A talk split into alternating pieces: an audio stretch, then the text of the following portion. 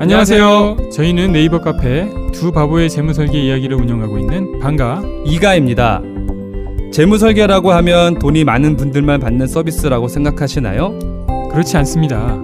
사람마다 꿈의 크기가 각기 다른 만큼 그에 꼭 맞는 계획을 세우는 것이 재무설계입니다. 꿈에 한 발짝 더 다가가실 수 있도록 당신만의 재무 맞춤 옷을 디자인해 드리겠습니다. 우직하고 정직하게 일하는 친구 두바보를 네이버에서 검색해 주세요.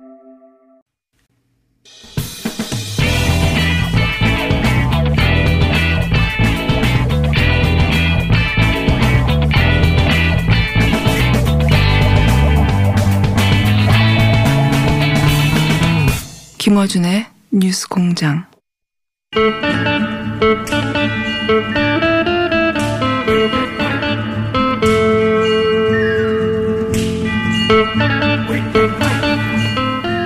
문화이퍼 문상호 의원 나오셨습니다. 안녕하십니까. 네, 안녕하십니까. 공천 면접 받고 계시죠? 네, 받았습니다. 5분 면접 받았습니다. 5분이요? 네. 아, 원래 5분밖에 안 됩니까? 네 명이서 5분이었습니다. 아, 각각 5분이죠. 왜냐하면 이제 저희는 경선이 없는 단독 저 응모 지역이었기 때문에 아, 예. 팽팽한 긴장감이 후보 간에 있었던 건 아니고 네. 그래도 면접 보는 거는 좀 떨리더라고. 면접에 뭐 물어봅니까, 원래? 질문을 아예 안 받는 분도 있고 네. 아, 어, 전문을 하는 분도 있는데 저, 저한테는 그때가 해필이면 또 봉준호 감독 관련된 네. 영비법 개정안 왜 관철을 못 하고 있나. 그러니까 스크린 독점을 해소하기 위한 제가 낸 법안이 있는데 네.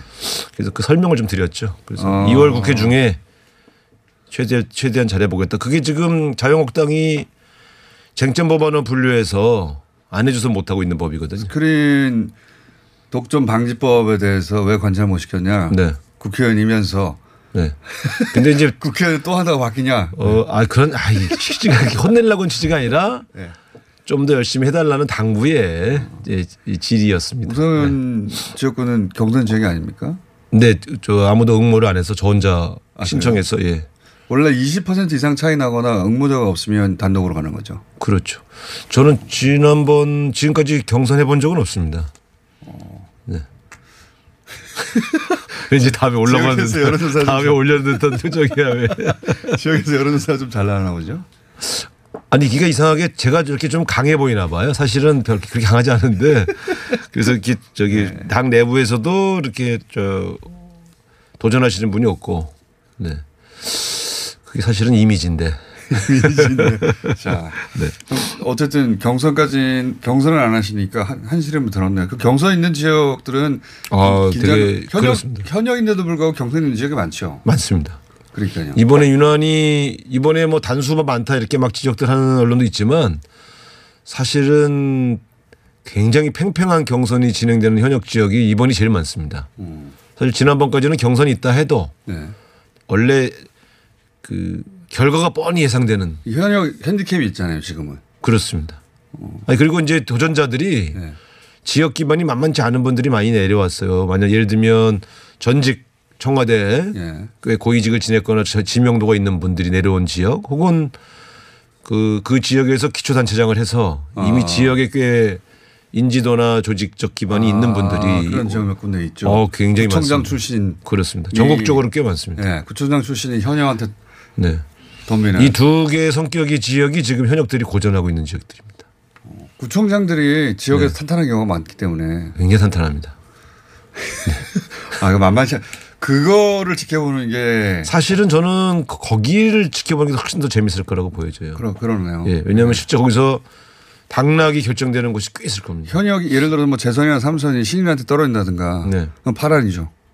그러니까 이번에 저희가 여러 가지 가산점제 또 감점제 이런 것들을 많이 도입하면서 했던 것은 바로 그런 경쟁 속에서 오히려 드라마가 만들어지는 그런 지역들을 만, 이제 만들어 보려고 만든 제도를 만드는 것이죠. 진영은 이제 통합으로 그 모멘텀을 만들고 있는데 네.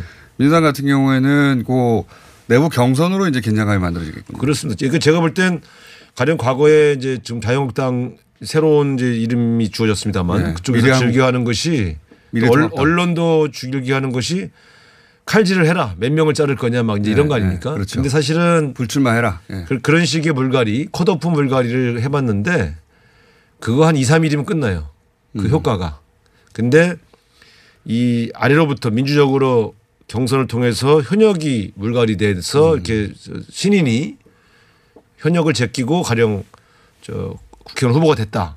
이런 경우는 그거는 하루 이틀짜리가 아닙니다. 굉장히 많은 화제가 되지. 지역이 워낙 많으니까 그런 사람들이 속출할 수도 있겠습니다. 음, 뭐 나올 수- 나올 나올 가능성이 꽤 있죠. 그러니까 이번에 경선 누울 상으로는 어, 그렇게 이변이 속출할 수도 있다.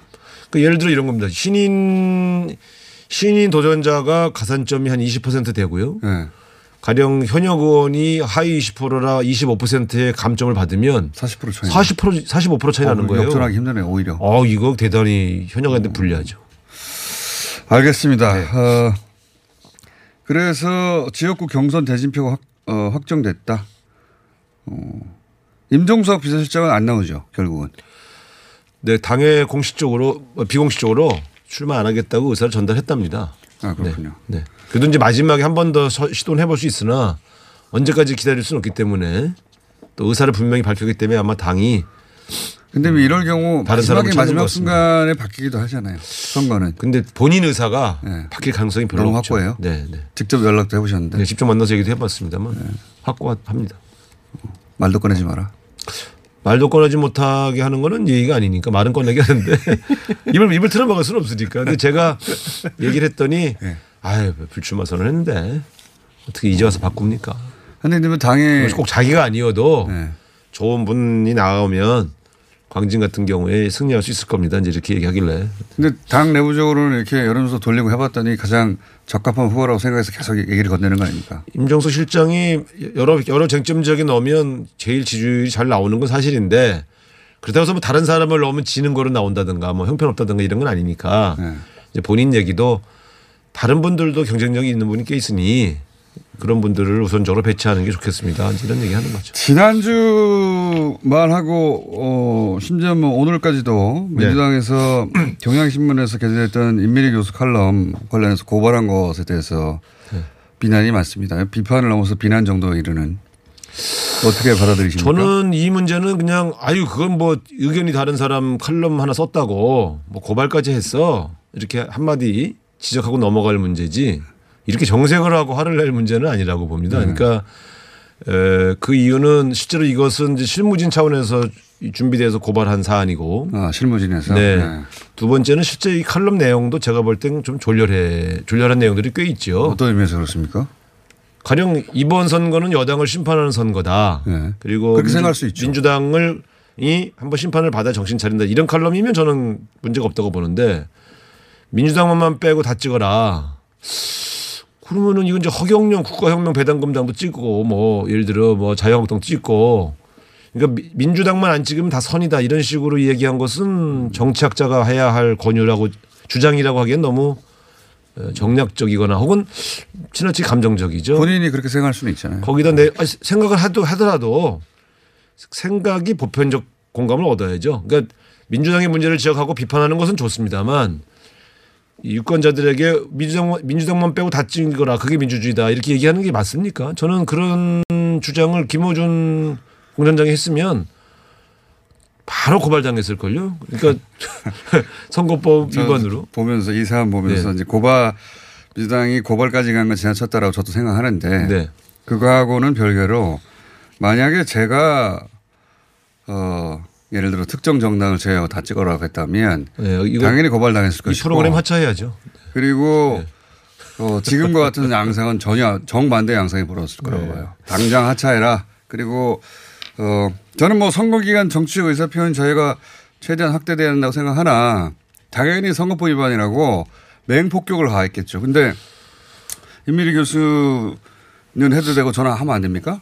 저는 네, 굉장히 선택적인 지금 비난이다 이렇게 생각합니다. 예. 예, 아니 어쨌- 어쨌든 선거법을 저는 저는 여전히 잘못했다고 생각하는 사람입니다만 예, 고발은. 그러나 비난의 강도나 비난의 방법 저기 저 초점이 좀 지나치다 이렇게 생각합니다. 좀 언론이 예를 들어 선거법을 바꿔야 된다고 막 다 같이 어깨동무하고 그렇게 네. 나왔으면 모르겠는데 이분 발언만 왜 허용돼야 되는 거예요? 저는 하면 안 그리고. 실제로 이 칼럼의 내용에도 가령 저와 관련된 부분도 있거든요. 근데 뭐 가령 뭐 타, 박근혜 대통령 탄핵 소추안에 세월호 7시간이 빠졌다. 그래서 공분을 샀다. 근데 제가 제도부 지도부 회의에서 주장해서 빼자는 사람들을 물리치고 넣었는데 예. 정반대 사실관계가 잘 맞지 사실관계 확인도 좀 부족했던 거죠. 그래서 저는 이 칼럼에 대한 고발 고소는 잘못 잘못됐고 앞으로도 어느 당도 하- 이런 것은 좋지 않다고 생각하지만 칼럼을 게재하는 분도 되게 책임성 있게 예, 내용을 좀 썼으면 좋겠다. 그리고 민주동안 빼고 찍는 다 찍어라 이런 칼럼이 과연 정상적인 칼럼이냐 하는 문제는 여전히 여전 지적하고 싶습니다. 어, 저는 그런 생각 할 수 있다고 생각하는데 그분에게 허락되면 다 허락돼야 된다는 거예요. 제 주장을 의원님하고는 좀 저하고 결- 생각이 다르네요. 결- 결이 다른데 그렇지 할수 있는데 네. 제가 했다면 절대 이런 반응이 안 나왔을 거거든요. 아니 그건 마찬가지야. 그거는 김호준 군장뿐만 아니라 예. 다른 칼럼에 에, 자유한국당만 빼고 다 찍어라. 이렇게 얘기하면 자유한국당이 가만히 있었겠냐. 정의당만 빼고 다 찍어라. 그러면 정의당이 가만히 있었겠냐. 저는 그런 면에서 선거 시기에는 서로 서로 조심하는 게 좋다 이렇게 얘기합니다. 생각합니다. 뭐 정당의 입장이고요. 저는 그런 말도 할 수 있어야 된다고 생각하는데 선거법을 바꿔야 근데 된다고 왜 저는 끝까지 생각합니다. 저하고 지금 뭘 해보겠다는 겁니까? 아니, 정당에 계신 분하고 예. 입장은 다르죠. 알겠습니다. 예. 네. 근데 왜 이분만 되냐 이거예요. 이분만. 그만하세요. 제 불만은 그만하세요. 앞으로 이런 얘기 계속 나오면 모든 언론들이 다 편들어 줄 겁니까 저를? 안, 그렇지도 안. 들어주죠. 안 들어주죠. 김호준 그러니까, 공장장 편들을 사람 몇 명 없어. 그러니까 굉장히 선택적이다 이거. 네. 이런 식으로 이해가 안 갑니다. 자, 네, 동의합니다. 어, 황교안, 이낙연, 이낙연, 황교안 이 구도가 아무래도 뭐 어, 전체 지역구 중에 가장 큰 관심을 받는 건 너무 당연한데. 최고의 격전지죠. 왜냐하면 역대 선거에 격전지가 많이 있었지만 예. 다음 대선 출마가 유력시 되는 각 당의 각 진영의 대표 주자끼리 붙는 건 처음이에요. 총선에서 붙은 건 처음이에요. 네. 저도 궁금해. 근데 이제 여론조사 상으로는 차이가 좀 있지만 특정 지역구의 여론은 어떻게 될지 모르는 거 아닙니까? 그리고 선거가 다가오면 어, 다가올수록 바뀝니다. 그렇죠. 그렇기 네. 때문에 저는 박빙이 될 수도 있다고 어, 생각합니다. 저는 갈수록 좁혀진다고 봅니다. 네, 누가 이기든 박빙이 될 수 있다. 특히 종로가 예. 원래 저희 민주당 유리 지역이 아니에요. 네. 여기를 자꾸 험지라고 말하는 보수 진영 인사를 보면 제가 아니 거기가 왜 험지냐? 왜 거기가 험지라기보다는 이낙연 총리가 센 거죠. 정세균 의장님이 딱 두 번 연속으로 당선된 것 이외에 네.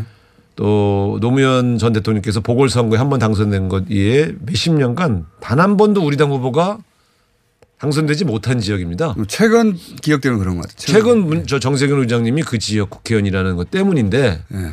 실제 이 지역의 내용을 잘 듣다 보면 저희 당이 유리한 적은 아니죠. 그러니까 이런 지역에서 황교안 그 대표가 승리하지 못한다 그러면 타격이 큰 거죠. 네. 거꾸로 이낙연 전 총리가 승리하지 못해서 타격이 큰 거고요. 타격이 물론 다 있죠. 그러나 황교안 대표가 승리하지 못했을 때 받는 타격보다는 좀 덜 할 겁니다. 왜 그렇습니까? 그건. 여기는 원래 우리 당의 아성 지역은 아니고 그렇게 또 해설해봐야. 이낙연 총리는 당 대표는 아니잖아요. 이 총선 전체를 책임져야 될 위치는 아니거든요. 그 점에서도 그- 좀 선거운동 상에 큰 차이도 있는 것 같아요. 그 황교안 대표는 대표 자격으로 출마했다 보니까 당 조직이 훨씬 움직이더라고요. 부담이 큽니다. 예. 그리고 이제 선거운동의 양상도 당, 당 조직이 움직이니까 네. 규모 있게 움직이고 있어요. 예. 어쨌든 여기는 제가 볼 때는 역대 총선 사상 최대 격전지. 오세훈, 나경원 이 두 분도 큰 관심이지 않습니까? 네, 일단 저희 당이 어제 나경원 의원 지역인 동작을 전략공천 지역으로 묶었다. 그러면 여기는 기존에 경쟁하던 후보들이 아닌 다른 중량급 후보를 보내겠다. 이제 이런 의지를 보인 것이죠. 오세훈 어, 후보 광진을은 어떻습니까? 여기는 이미 전략공천 지역이죠. 원래부터. 어. 추미애 대표가 아, 그랬었죠. 참. 이제 법무장관으로 네. 가셨으니까. 근데 네. 이제 문제는 이제 마땅한 사람을 지금 물망에 오른 마땅한 사람을 지금 거의 찾았느냐. 뭐 이것은 조금 더 지켜봐야 될 문제죠. 김두관, 홍준표 카드도 성사될 가능성이 높지 않습니까? 아직 네. 확정은 아니지만. 거의 지금 홍준표 전 대표께서 그걸로 이사하시겠다까지 말을 하셨으니까 네. 거의 성사된 것으로 봐야죠. 이사해서 김두관하고 붙겠다 이러는데 그걸 안 보내주긴 좀 어려울 겁니다. 전직 도지사끼리 붙는 거라 여기도 빅매치입니다. 아 여기는 이제 영남의 최대 빅매치죠. 이렇게 구도가 서야 그리고 누구하고 누구하고 이렇게 어, 대립각이 서야 이제 선거 분위기가 이러면 이제 올라오죠. 이 지역뿐만 아니라 예. 이 주변 지역까지 달아오릅니다. 그러니까요. 왜냐하면 이제 빅게임이 생기면 예. 관심을 갖게 되고 자기가 비록 자기가 그 지역 유권자면 이제 그 후보들 중에 하나를 선택할 텐데 그 지역이 안 살아도 그 인근 지역도 이 게임의 연상선에서 동일시되는 보도량도 많고요. 그런 그다음에. 느낌으로 이제 투표에 응하게 될 가능성이 매우 큽니다. 그러면 이제 그 지금 정당 격차도 좀 점점 줄어들게 되죠. 예. 예. 참고로 말씀드리면 이낙연 후보님 바로 옆 지역이고 제 지역구입니다. 저는 마음으로 이낙연 후보의 선전을 빌 수밖에 없는 사람이라는 뜻입니다. 순방강 시안이기 때문에 이 선관위가 네. 이 비례정당에 대해서 네. 전략공천 20% 원래 룰이 민주당이 있었는데 네. 그러니까 비례대표 20% 정도는 당에서 알아서 정하는 거였는데 네. 근데 이거가 안 된다고 유권 해석을 내렸어요. 이게 어떤 의미입니까? 이게 저는 이거는 좀 아쉽게 생각하는 게 예. 에, 원래 그 이번에 바뀐 개정 선거법에 비례대표 후보자를 공천함에 있어서 민주적인 절차를 거쳐야 한다는 그런 전제 조건이 있어요. 네.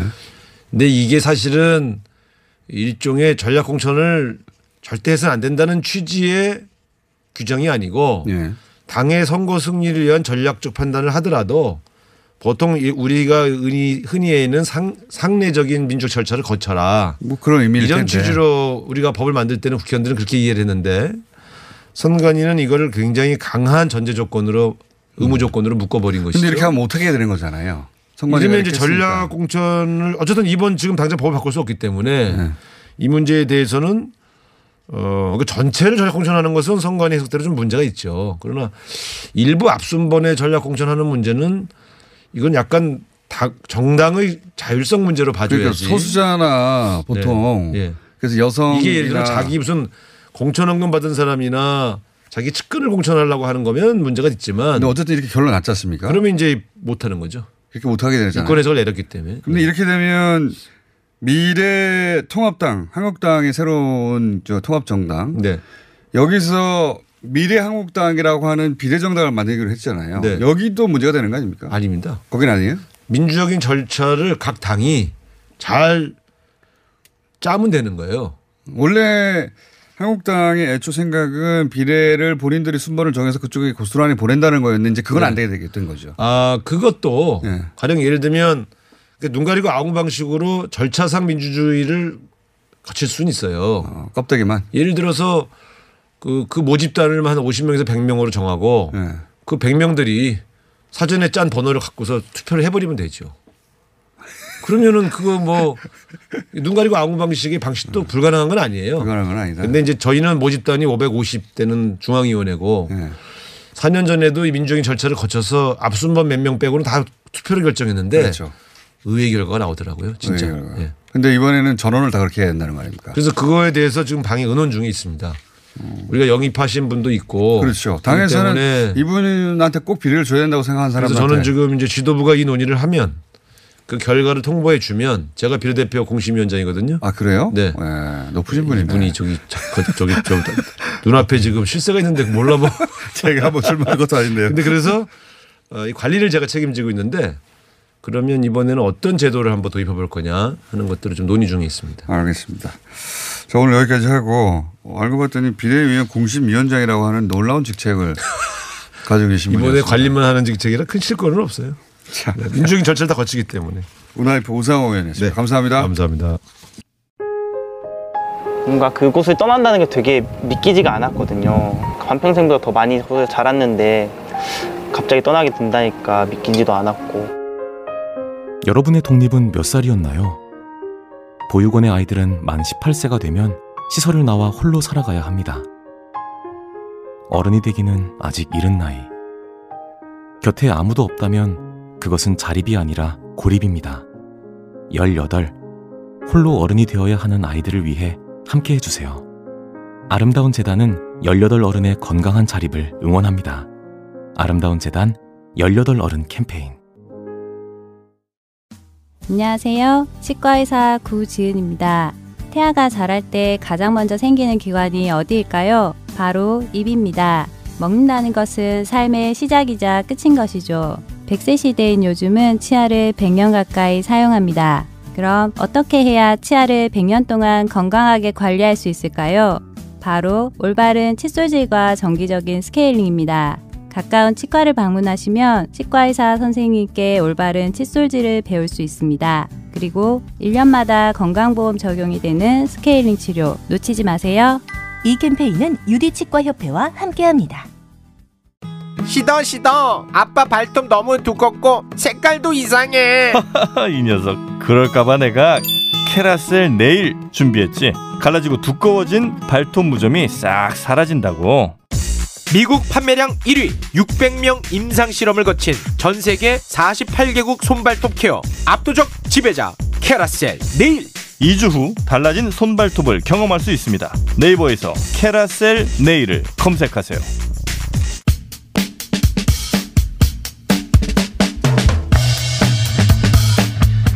지난주에 어, 사법농단 관련해서 기소됐던 임성근 서울 고등법원 부장판사가 무죄를 받았습니다. 네.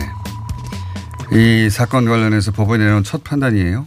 어, 이 사건 먼저 짚어보겠습니다. 양신장, 양지열 신장식 장용진 세 분 나오셨습니다. 안녕하십니까? 네, 안녕하세요. 네, 직업 소개는 생략하겠습니다. 자, 이게 이제 이렇게 될 거라고 전망했던 분은 많아요. 네. 네, 네. 무죄가 나올 것이다. 직권남용으로는 무죄가 나올 것이다. 이탄희 판사도 그 얘기를 계속했었고 그죠? 그렇죠. 왜 그런지 설명해 주십시오. 왜냐하면 일단 재판에 개입할 수 있는지를 먼저 우리가 법원 법관의 독립을 헌법적으로도 보장을 주고 있잖아요. 네. 그렇기 때문에 그 재판에 대해서 그 누구도 외부에서 법적으로는 그러니까 개입할 수. 개입할 수 있는 권한이 없어요. 네. 그러니까 직권남용의 첫 번째가 권한이 있는 사람이 남용을 해야 되는데 권한이 없어요. 그러니까요. 그게 아이러니죠. 아이러니죠. 그러니까 밑에 재판부도 그 무- 누군가로부터 얘기를 들었다고 할지라도 그 재판부 역시 따라야 될 의무도 없어요. 그러니까 이 사건의 내용은 뭐냐면 청와대 뜻을 받아가지고 어, 청와대 관심 사건에 대해서 그 선고하는 것을 고쳤다. 판결문의 요지를 요지를 고쳤다. 박 전 대통령의 명예훼손이 되는 부분에 대해서 네. 약간 좀 여지가 있는 것처럼 좀 서운하지 않도록 고쳐달라. 그러니까 판결문을 청와대 하명을 받고 고쳤으니까 이거는 뭔가 잘못한 건 틀림없어요. 네. 근데 일단 이런 거죠. 유무죄가 달라진 것도 아니었고 네. 유무죄가 달라진 게 아니었기 때문에 뭐 재판의 결과를 바꾼 건 아니고 판결문도 어차피 쓰는 사람이 판- 판사잖아요. 네. 그 판사는 아까 말씀드린 것처럼 누구 말을 듣고 쓸수 있도록 돼 있는 건 아니기 때문에 아이러니가 생긴 거죠. 그러니까 사건은 이제 세월호 7시간 관련해서 기억을 되살려 드리기 위해서 산케이 산케이 신문 신문에서. 내용을 기사를 썼죠. 거기 그 판결문에 개입을 했다는 겁니다. 예. 근데 이게 결론이 바뀌지 않았고 그다음에 이제 설시 부분에서 이유를 설시하는 부분에서 질책을 좀 강하게 넣었다는 점 그다음에 박근혜 전 대통령에 대해서 조금 더 우호적인 표현이라든지 이런 게 좀 들어갔다는 점 이런 부분이 문제가 되긴 하는데 위헌적인 행동이라는 점 인정을 했어요. 근데 이거를 처벌하기가 어렵다 이런 얘기이기 왜냐면 때문에 원래 그럴 권한이 있는데 그 권한을 너무 많이 남용해 썼다는 게 아니라 그런, 그런 권한 자체가 아- 없어. 애초 없기 애초에 때문에 없다. 이율 배반이죠. 그러니까 결과적으로 이게 어떻게 된 거냐면 직권은 없어야만 해. 법관은 독립되어 있어야만 해. 예. 이렇게 판단을 한 거예요, 사실은. 근데 권한이 그 지위, 권한이 없었을지 모르겠지만 법원 행정처의 상급 그 법관으로서의 네. 그 지위를 남용한 것은 사실인데 현재의 법리상은 그 법률에 공백이 있는 거죠. 그리고 법원이 적극적으로 이 부분을 좀 축소 해석해 왔던 이 두 개가 맞닥뜨리면서 잘못된 행동은 있는데 네. 권한 밖의 행동이야 그거는 그렇죠. 잘못하긴 했어. 권한 밖의 행동을 하면 우리는 상식적으로는 처벌을 받아야 될 것 같은데 음. 권한 밖의 행동을 했기 때문에 자기의 권한으로 한 행동은 아니잖아. 그러니까 권한 권한을 남용한 건 아니야. 그러니까 뭐라도 권한이 될 만한 끈덕지라도 있어야 되는데 이 사람은 무슨 뭐 감독권이 있는 것도 아니고 아무것도 없는 상황이기 때문에 남용할 끈덕지도 없다. 그러니까 얘기가 된 이게 것 이제. 법률의 공백인데요. 결과적으로 권한은 이렇게 이렇게 이렇게 써 있단 말이에요. 몇 군데 문서에. 그렇죠. 근데 그 권한 밖의 일을 자꾸 한단 말이야. 상급자들이. 그거는 뭐를 이용해서 하는 거냐? 지위를 이용해서 하는 거예요. 네. 권한 밖의 지위, 자기가 상급자라는 지위를 네. 이용해서 하는 일이기 때문에 실질적인 영향력 이런 거 사실은. 지위 남용과 관련된 법률이 새롭게 만들어져야 될 필요성이 있어요. 협박죄 아닙니까 협박죄? 협박은 또 이게 자기의 지위를 이용하여 협박을 하진 않았어요 또 이게 이제 잠깐 얘기한 것처럼 네. 법원 행정처잖아요. 이 사법농단의 모든 핵심은 법원 행정처라는 곳에 있고 법원 행정처는 원래는 글자 그대로 따지면 법원 인사라든가 사무라든가 예사라든가 이런 거 주물러야 되는데 문제는 법원 행정처가 대법원 휘하에 있으면서 법원 법관들의 모든 인사권을 가지고 있으니까 이게 사실상 상급자 역할을 한 거예요. 법적으로는 상급자가 아니에요. 근데 이런 거잖아요. 예를 들어서 권한은 없지만 그 인사상 불이익을 당할지도 모른다는 그 두려움. 그게 드러나질 않아요. 마음속에 있는 그러니까 마음속의 위험이지. 제가 두려움을 이용한 거? 그런 얘기를 가끔씩 했거든요. 김기춘 전 법무부 장관 어, 이런 그분 같은 경우에도 존재 자체가 위협 아니냐.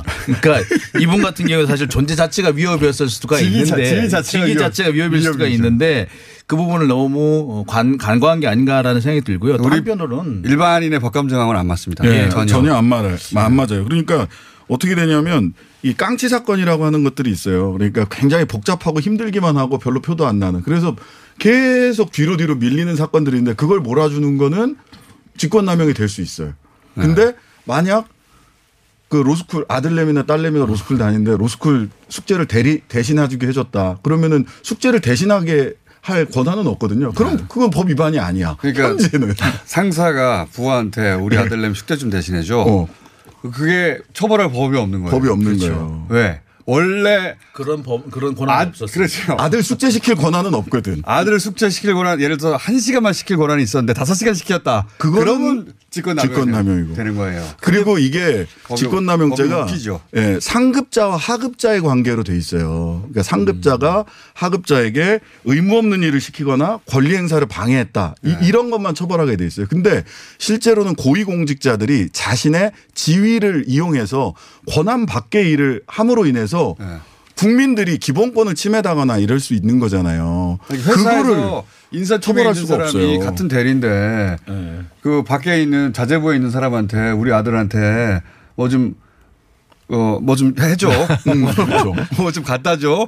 그러면 상식적으로 보기엔 잘못했는데 처벌할 수 없다는 근데 겁니다. 다른 조직이면 겁니다. 음. 다른 조직이면 이런 것들이 사실 조직 내 내부 견제도 되기도 하고요. 또 그런 식의 상하 관계가 명백한 곳은 또 어, 상급자 하급자 사이의 징계라든가 그리고 음. 감찰이라든가 이런 것도 있어요. 근데 법원은 문제는 뭐냐면 법적으로는 분명히 각 재판부가 다 독립돼 있기 때문에 사실은 상급자 하급자 개념도 법적으로는 없어요.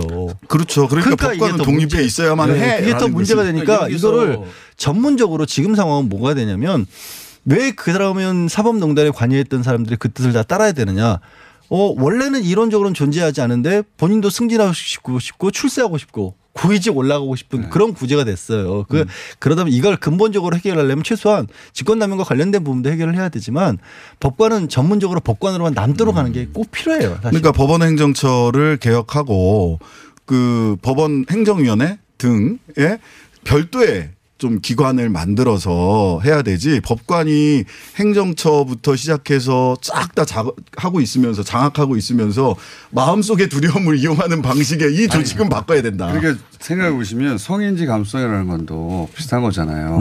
피해, 피해 자의 입장에서 음. 이 이건 권력인지 감성 아닙니까?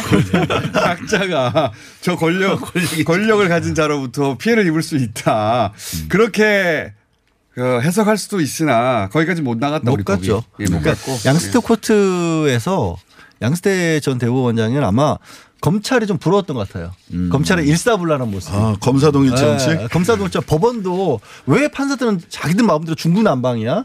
이거를 쫙 하나로 좀 장악하고 싶어 했던 의도가 굉장히 보여요. 그래서 이제 이른바 법관 블랙리스트라는 것도 만들어졌는데 그런 것들이 이론적으로는 아까 쭉 얘기한 것처럼 그렇게 해서는 안 될 일을 오히려 했기 때문에 처벌할 수 없는 사석에서 가끔 그런 생긴 얘기를 하기도 하셨다고 해요. 예, 법관들은 검사들처럼 이렇게 일사불란하게 움직이는 조직이 아니다, 아니다 이런 얘기를 마치 예. 위헌적 발언입니다. 판사는 독립해 있어야 그러니까 돼요. 원래 그렇다라고 아, 원래 그런 거다라고 얘기하면서 모두 그러면 안 되는 거죠. 네, 예, 그렇죠. 그런 거죠. 근데 한편으로는 저는 이번 그 판결을 보면서 검찰 수사에도 빈틈이 너무 많았다라는 생각이 많이 들어요. 그러니까 이제 보면은 이번에도 보면은 물증은 별로 없고 다 진술로 지은 집인데 그 진술이 결국에는 법정에서 뒤집어지면서 어, 판결이 이렇게 무죄로 날 수밖에 없게끔 이렇게 유도한 측면도 있는 것 같습니다. 안타까운 부분이에요. 그다음에 한 가지 더 안타까운 부분은 사실은 법안 발의도 돼 있었는데 처리가 안 됐었던 게 특별재판부 사법농단 특별재판부 아, 구성. 문제였어요. 이게 뭐 법원에서는 위헌 논란이 있고 어쩌고 저쩌고 얘기를 했는데 실은 그 암- 오래된 법, 법 법의 격언이 있어요. 아무도 자기 사건에서 자기 사건을 재판할 수 없다. 근데 일곱 개 재판부 중에 다섯 개 재판부가 사법농단에 연루된 재판부였거든요. 그러니까요. 이 재판 자기 사건 한 거예요. 네, 재판부가. 셀프 재판 한 거예요. 셀프 셀프 재판. 재판 한 것이고 네. 예를 들면 이렇게 바뀐 겁니다. 이제 박근혜 대통령에 대해서 피해자 박근혜의 명예도 훼손됐다고 단정하기 어렵다. 대통령은 물론 개인 박근혜의 명예도 훼손됐다고 단정하기 어렵다. 이 산케이 신문의 기사가. 기사가. 그런데 이게 어떻게 바뀌었냐? 어, 대통령 개인의 명예를 훼손한 건 맞지만 이렇게 바뀌어 있습니다. 맞지만 비방의 목적이 없다 이런 식으로 예, 마사지가 된 거죠. 이런 이런 것들이 이렇게 바뀌었는데 하여튼 심기보안형 판결문. 자 그렇고요. 시간이 많이 없기 때문에 해설을 해드린 거고 왜 무죄가 나왔는지. 정경심 교수, 교수 4차 공판이 지난주에 있었어요. 근데 이 공판 관련해서 보도된 양도 적고 왜냐하면 굉장히 제가 이게 왜 얘기하냐면 굉장히 핵심적인 어, 발언이 재판부로부터 나왔는데 마치 그 발언이 잘못된 것이냐 보도돼가지고 어, 그러니까 양이 적은 것보다도 그 잘못된 것처럼 보도된 건 이거죠. 송인공 부장판사 예. 마지막 재판이었잖아요. 예, 예. 마지막 재판이었고.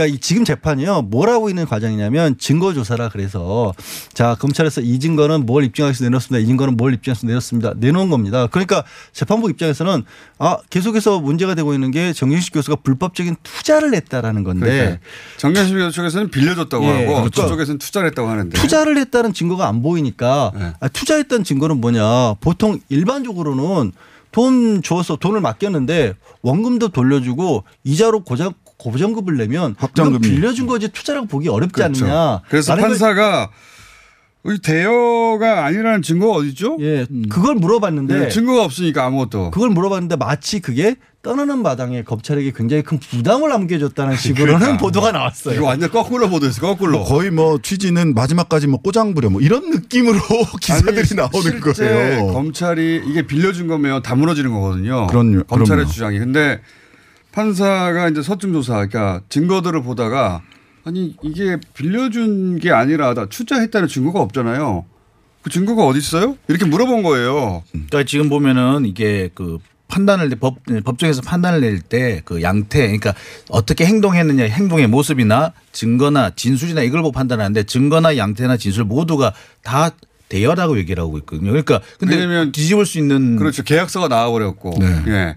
그리고 계약서에 근거한 이자가 지급됐고, 그러면 대여 대여라는 증거는 이쪽에 많이 제출했는데 대여가 아니라는 증거는 검찰 쪽에서 제출해야 되는데 없지 않냐. 없다 없죠. 지금까지는 없죠. 그러니까 왜안 아무도 내십니까 라고 물어본 거였는데 유죄 입증 책임은 검찰에게 있기 때문에 너 빨리 입증해라 라고 얘기하는 너무나도 당연한 그러니까 얘기를 하신 검찰을 거예요. 비판해야 되거든요. 이 상황에서는. 그렇죠. 검찰이 이때까지 투자라고 주장하였으나 검찰은 투자라는 증거를 제출하지 못해. 음. 이렇게 보도돼야 될 거를 이 송 판사가 마지막까지 꼬장을 부려. 이런 식으로 보도를 했어요. 사실은 그 꼬장이 아니라요. 정확히는요.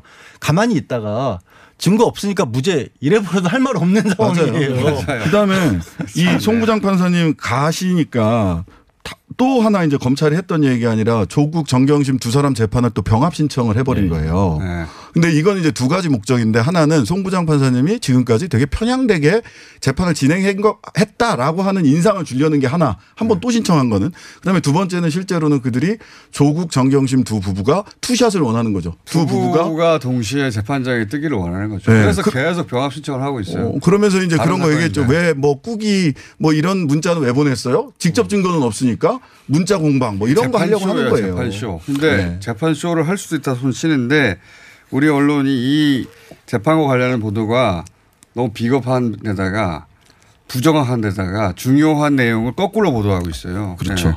그러니까 보면 지금 언론의 보도가 자기 변명을 위한 보도라고 저는 그 생각을 해요. 지금까지 함부로 쏟아냈던 그 오보에 가까웠던 그 많은 기사들을 이제 바로잡고 뒤집고 할 것이 아니라 그걸 하기 싫으니까 자꾸 그 지금 진행되는 재판을. 끼워 맞추려고 하는 한것 배를 같아요. 타고 왔거든요. 한 배를 타고 왔어요. 배에서 내리질 못하는 너무 거죠, 당연한 이제. 질문 아닙니까? 이때까지 경찰에서 계속 투자를 했는데 증거를 봤더니 투자라는 증거는 안 냈네요. 예. 투자라는 증거, 대여가 아니라는 증거 어디 있죠? 이게 물어보는 건 너무 당연한 거 아닙니까? 없으니까. 아, 참. 서증 조사 중에 없으니까 당연히 했어야 될 그러니까요. 질문이에요. 서증이라는 게 제출한 증거를 가지고 이제 따지는 거거든요. 없어.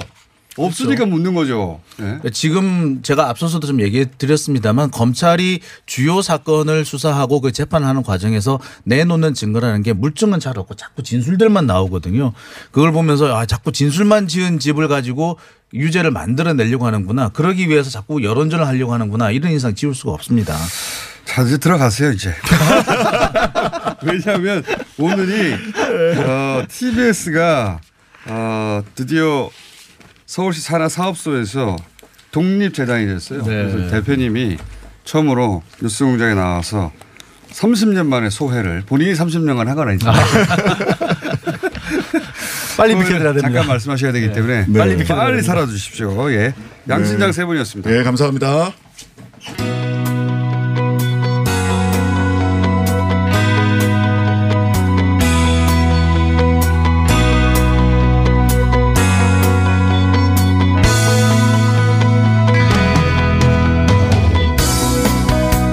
자, 오늘이 30년 만에 1990년에 출범한, 출범한 TBS가 오늘 독립미디어 재단이 된 날입니다. 그래서 저희가 이강택 초대 대표를 모셨습니다. 안녕하십니까? 네, 안녕하십니까? 안녕하십니까, 사장님?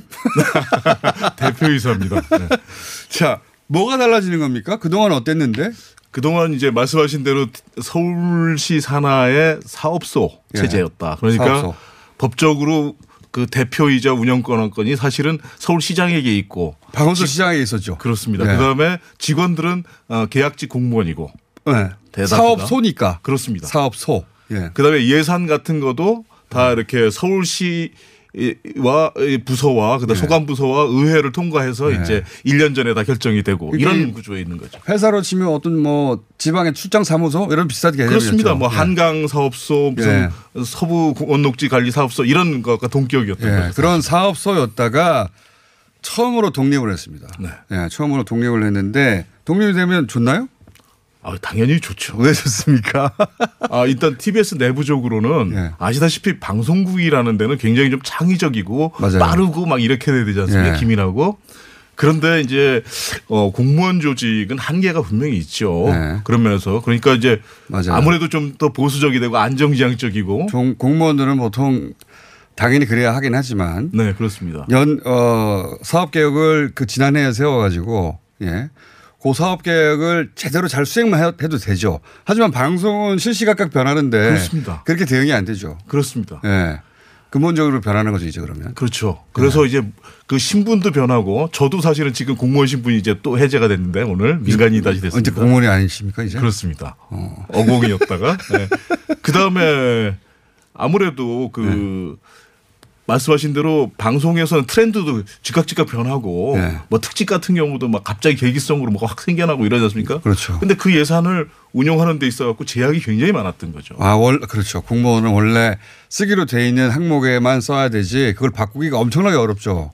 예. 예. 근데 지금 그러면 그런데 융통성이 생기는 거죠, 이제. 그 다음에 인력 운영도 이렇습니다. 과거에 보면은 공무원들은 계약직 공무원은 예. 딱 업무, 그러니까 라디오 PD 그러면 라디오 그거만 하게 되는 겁니다. 근데 아, 그랬어요? 그럼요. 아. 그러다가 이제 그렇게 뽑았기 때문에. 그럼요. 그거 라디오 PD로 뽑았기 때문에 공무원을 그 보직의 사람을 뽑았는데 딴 데 옮길 수가 없는 거군요. 없는 거죠. TV로 보낼 수도 없고. 근데 아시다시피 미디어 환경이라는 게 얼마나 급변합니까? 네. 그래서 뭐 기술적으로도 새 영역이 많이 생기잖아요. 네. 그런데 여기는 그렇게 이 사람을 새로 뽑으려 그러면 또 서울시에서 전체 공무원 TO를 어. 아. 얻어야 되는 거니까 시간도 많이 걸리고 어렵기도 하고 그렇게 되는 거죠. 그래서 그 부분들을 들어갔다. 그동안에 그래서 다 이렇게 비정규직을 뽑아가지고 이때까지는. 예 그렇게 하다 보니까 오히려 비정규직이 더 많아지고 이런 아주 기형적인 구조가 돼버렸던 거죠. 그래서 새 슬로건이 시민 속으로 한 걸음 더입니다. 네. 그렇게 조직의 변화가 생기면 시민 속으로 한 걸음 더 들어갈 수 있습니까? 그럼요. 왜냐하면 어떻게 들어갈 수 있어요? 과거에는 네.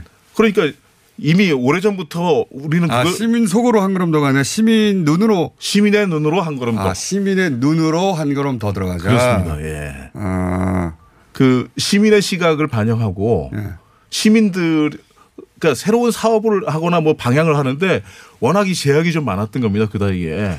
그런 부분데 그런 부분에서 유연성이 늘어나고 효율성이 늘어나게 되니까 자율성이 네. 늘어나니까 이제 그런 전략적인 변화가 가능해졌다. 제일 큰 변화는 TBS가 원래 교통방송을 시작했기 때문에 T가 트래픽이었어요. 이 T가 바뀌었습니다. 맞습니다. T가 사실 교통방송이라고 하는 의미는 요즘처럼 어, 그 GPS도 발달했고 내비게이션으로 다 나오잖아요. 그렇습니다. 예, 길 찾기도. 그래서 교통 방송으로서 의미는 많이 죽었는데 그래서 교통 저희도 교통 방송인데 교통 안내 내용이 거의 없거든요. 근데 이 traffic을 together 네. 예. 하나만 하시지. truth, tomorrow, three T로 바꿨다. 그렇습니다. 예. traffic이 안 들어간다. 그러면 앞으로는 교통방송이 아닙니까? 어, 서울특별시 미디어 재단 TBS. 아, 서울특별시 미디어 재단 TBS. 예. 근데 TBS라는 이름을 바꿀 수 없으니까 T에 좋은 걸 다 갖다 붙여가지고. 의미를 다 갖다 그리고 사실은 내부적으로 저희가 정말로 TBS라는 약칭에다 부여하는 의미는 더 베스트 서비스입니다. 더 베스트 서비스. 아, 그걸 지향하는 거죠. 더 베스트 서비스. 그리고 소문자 TBS였는데 그래서 이제 대문자 TBS로. 네, 그렇습니다. 예. 그리고 심지어 그래서 올해 어, 개표 총선 개표 방송도 한다고 합니다. 예. 저도 모르는 사이에 제가 진행하기로 돼 있습니다. 바로 그런 게 변화가 그런 게. 변화. 근데 TBS는 TV를 찾기가 어려워요. 네. 채널을. 제가 어 TBS 진행자로서 TBS TV 채널을 찾아보려고 두세 번 시도한 적이 있습니다. 한 백 몇십 번 넘어가다가 리모컨을 던져버렸거든요. 이게 그리고 지역마다 다 다르잖아요. 그렇습니다. 이거 어떻게 됩니까? 이게 앞번으로 와야지 아. TV를 보죠. 이제 사실은 지금 현재 TBS TV에 네. 꽤 좋은 프로그램들이 많습니다. 예를 들면 TV 민생경제연구소, 민생연구소 예. 이 같은 경우는 그 지난해 상을 8개를 받았어요. 예. 뭐 방송통신위원회, 방송통신심의위원회로부터도 그러니까 상당히 권위 있는 상이죠. 뭐 예. 장관상도 받고 뭐 여러 가지를 받았는데 있는지 모릅니다, 사람들이. 그렇습니다. 아직까지도 이게 네. 이제 그 채널 배분이 우리나라에서는 알다시피 이제 그 케이블 같은 경우에는 네. IPTV나 케이블 그 사업자 하시는 분들이 네. 이제 좀 그 자신들한테 좀 더 유리하거나 뭐 잘하는 이런 쪽으로 이제 공공 아무래도 공공성 있는 것들이 자꾸 뒤로 밀리는 경향이 있거든요. 네. 그래서 최소한 100번대 쪽으로는 들어와야 되지 않습니까? 그래서 바로 그 그리고 저희가 또 TV에 투자를 하려고 해도 사실은 사업소 체제에서 예산이 많이 이제 적기도 하고 네. 또 과소하게 이렇게 책정이 되기도 하고 이런 부분이 있는 거죠. 인력도 그렇고. 그래서 이제 올해 좀 제대로 이제 시작해 보려고 이렇게 하는 그러니까 겁니다. 번호를 앞으로 당기는 게 첫 번째 사업 중에 하나입니까? 예, 관련해서? 그리고 동시에 어 채널의 한계가 분명히 있으니까 디지털 공간에서 이제 어 유튜브라든지 다른 걸 통해서 좀 더 본격적으로 어. 홍보도 하고 그쪽으로 쭉 접근도 하고 접근성을 높이는 이렇게 되겠죠. 대표님 앞으로 국감장에는 그러면 안 나가시는 겁니까? 어, 작년 국감장에 아주 핫했는데 예. 경우에 따라서 경우에 따라서 아니 이제 공무원 신문이 해제됐는데 국감장에 나가세요? 어 저는 뭐 제가 지난번에 나갈 때도 아, 사실은 공무원만 꼭 나가는 건 아니지 참. 예. 증인으로 의무 채택되면 때문에 나간 건 아니고 예. 사실 TBS의 현황이나 뭐이 상황에 대해서 많이 오해를 하고 계세요. 그러니까 부르면 꼭 가야 되는 신분은 아니지만 이- 이제 필요하면 나갈 수도 있다. 그래서 그런 오해를 제가 풀어드리기 위해서 그래서 제가 오해를 어, 풀어드리기 위해서 좀 자발적으로 나간 측면이 있습니다. 예. 물론 가서 예. 약간 목소리가 좀 높아진 부분이 있어서 그건 본의 아니게 그건 어. 좀 죄송스럽게 생각하고요. 1월 1라운드 청취율 조사에서 뉴스공장 청취율이 떨어졌다는 기사들이 있었어요. 네네. 꼭 떨어지면 이렇게 보도가 나요. 올라가면 안 나고. 그렇죠. 근데 1분기에는 왜 그런지 모르겠는데 항상 낮게 나오더라고요. 왜 그렇습니까? 아, 그거는 일단 공장장님 책임도 좀 있습니다. 네. 그래요? 왜냐하면 꼭 연말 연시에 휴가 가시죠?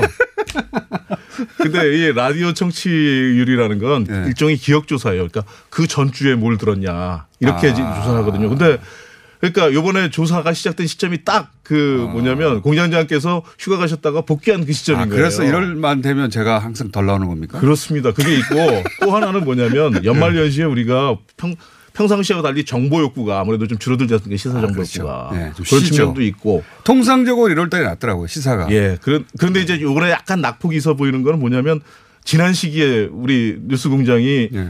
사상 최고점을 찍었지 않습니까? 시- 청취율에서. 그 정도로 아직 만족할 수는 없는데. 네. 근데 어쨌든 그랬기 때문에 요번에 조금 떨어졌는데도 불구하고 낙차가 좀 있어 보인다 이런 거죠. 자, 광고는 아직 못 하죠, 근데. 네, 그렇습니다. 상업 광고는.